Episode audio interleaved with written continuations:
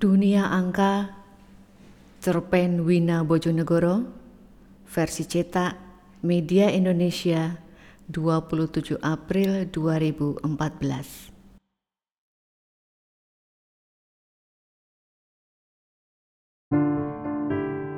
Maukah kau ku beritahu sebuah rahasia?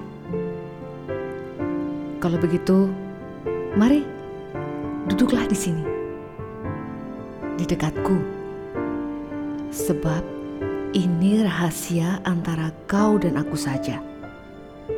Jangan sampai ada orang lain yang menguping, sebab itu berarti kematian bagi kita. Baiklah Ku mulai saja cerita ini. Kau lihat, orang-orang yang lalu lalang di koridor itu, pasien-pasien yang diusung menuju ruang ICU, beberapa pasti kau kenal. Ya, para pemimpin, birokrat, orang-orang penting di negerimu. Mereka yang mencari dan mencuri perhatian dengan jauh-jauh berobat ke sini.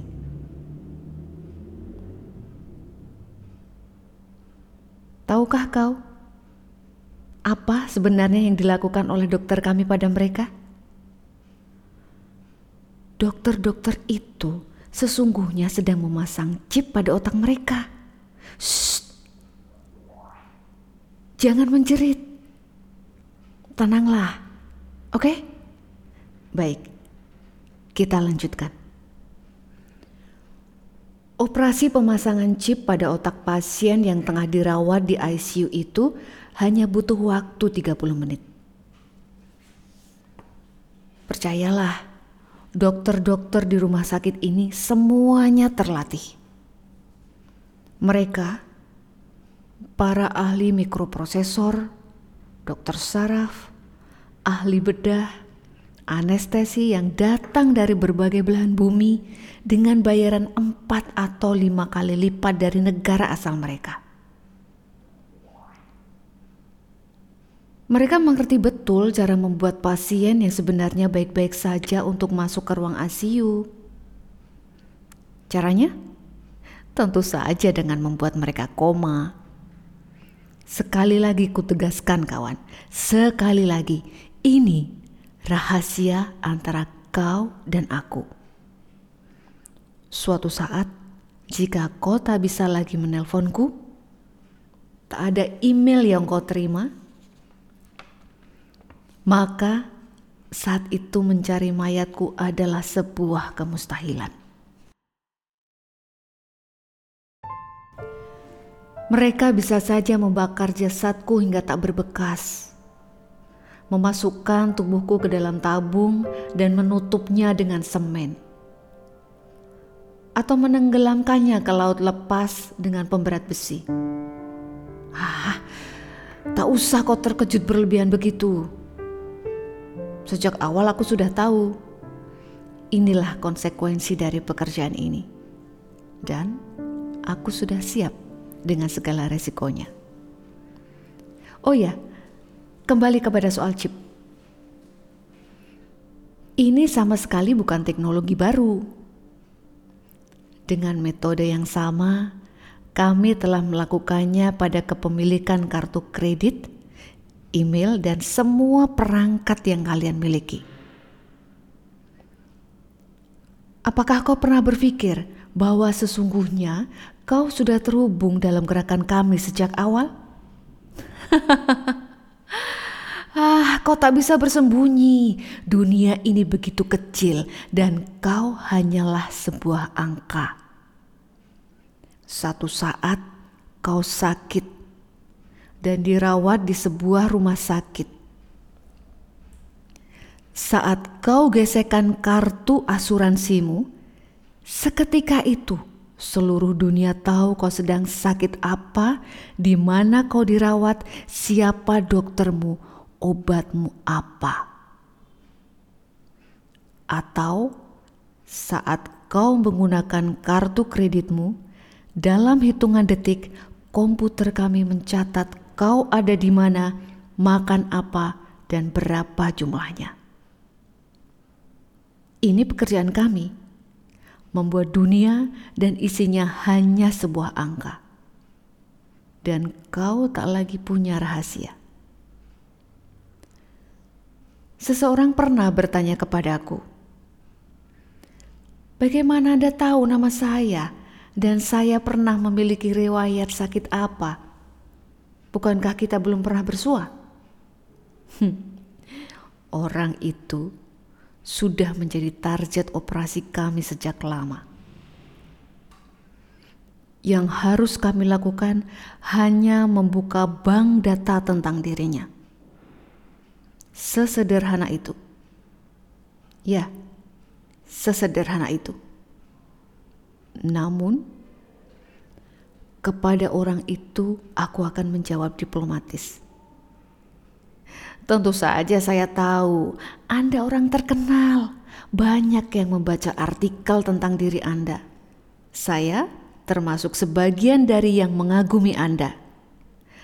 Maka saya kumpulkan informasi tentang Anda melalui mesin Google. Lihat, betapa mudahnya kan? Kami bekerja secara sistematis kami cair seperti air mineral, tak berbau, tak berbekas, mengikuti bentuk wadah.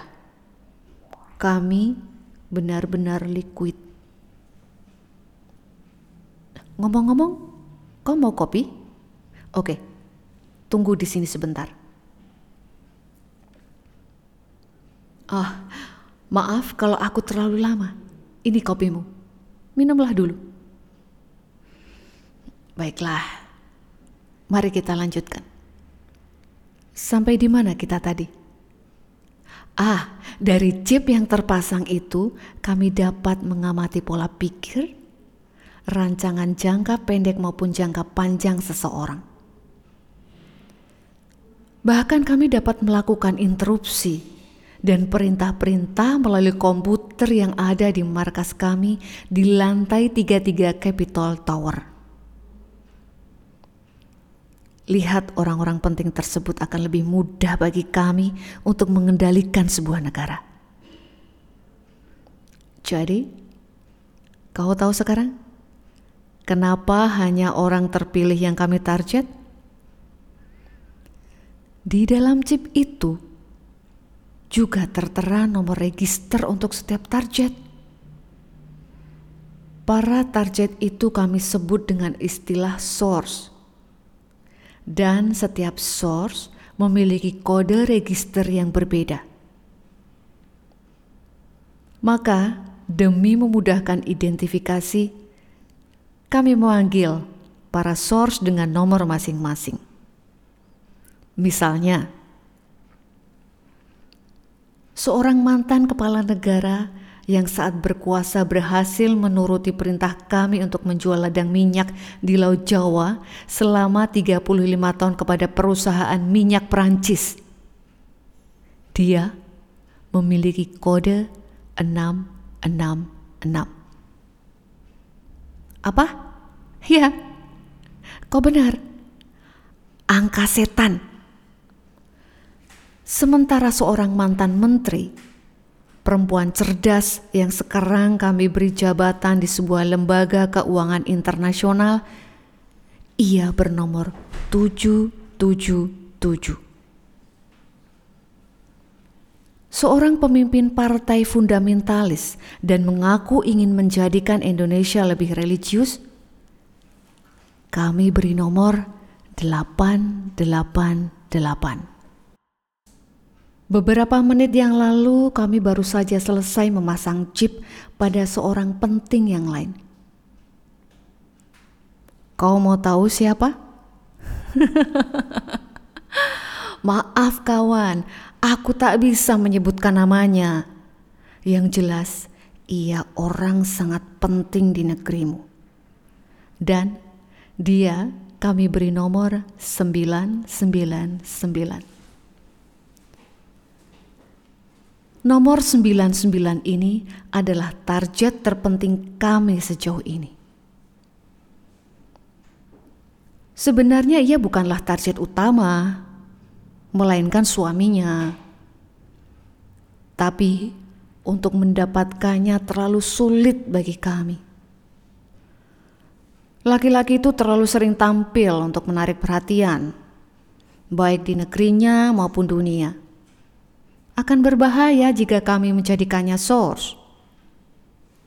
Maka, ketika beberapa waktu lalu lelaki itu mengumumkan akan membawa istrinya berobat ke rumah sakit ini, kami seperti menemukan sebuah celah.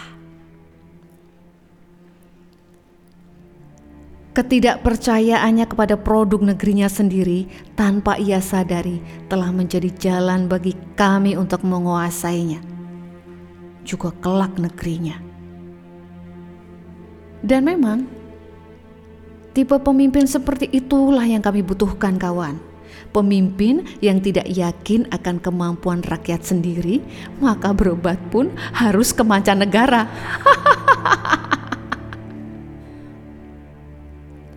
apa yang sebenarnya tengah kami incar? Pertanyaan bagus. Kau pasti pernah mendengar sebuah wilayah di sebuah wilayah di Madakaripura kami menemukan ada cadangan minyak sekitar 14.000 barel per hari dengan pendapatan sekitar 1,4 juta dolar. Setelah Orde 666 tumbang, kami tak bisa lagi menggunakan kekuatan aparat.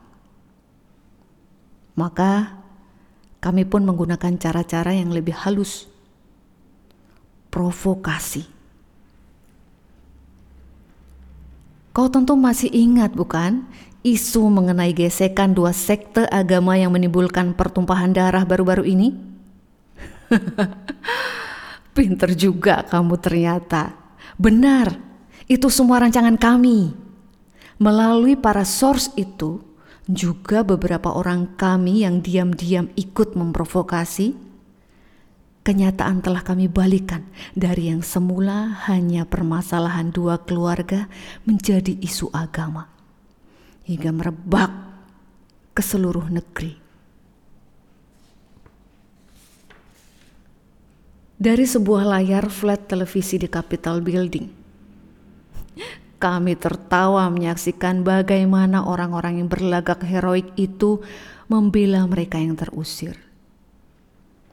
Media-media dengan getol menyiarkan setiap peristiwa demi menaikkan rating.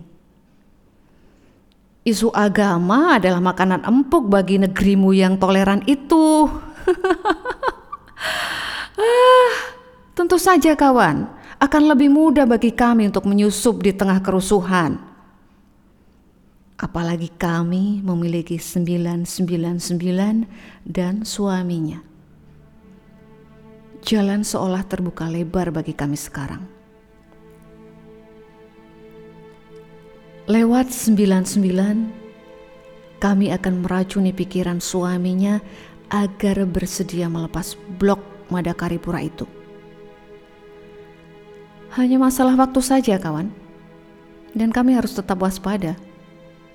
Tak boleh salah langkah. Hanya masalah waktu. Oh, tunggu sebentar. Ada yang menelpon. Ya? Halo? Oh. Apa? Ada perubahan rencana? Oh, begitu. Jadi kalian sudah punya rencana yang lain. Apa maksudmu? Oh, begitu. Ya. Ya. Hmm. Ya. Baiklah. Ya, semoga harimu menyenangkan. Ah.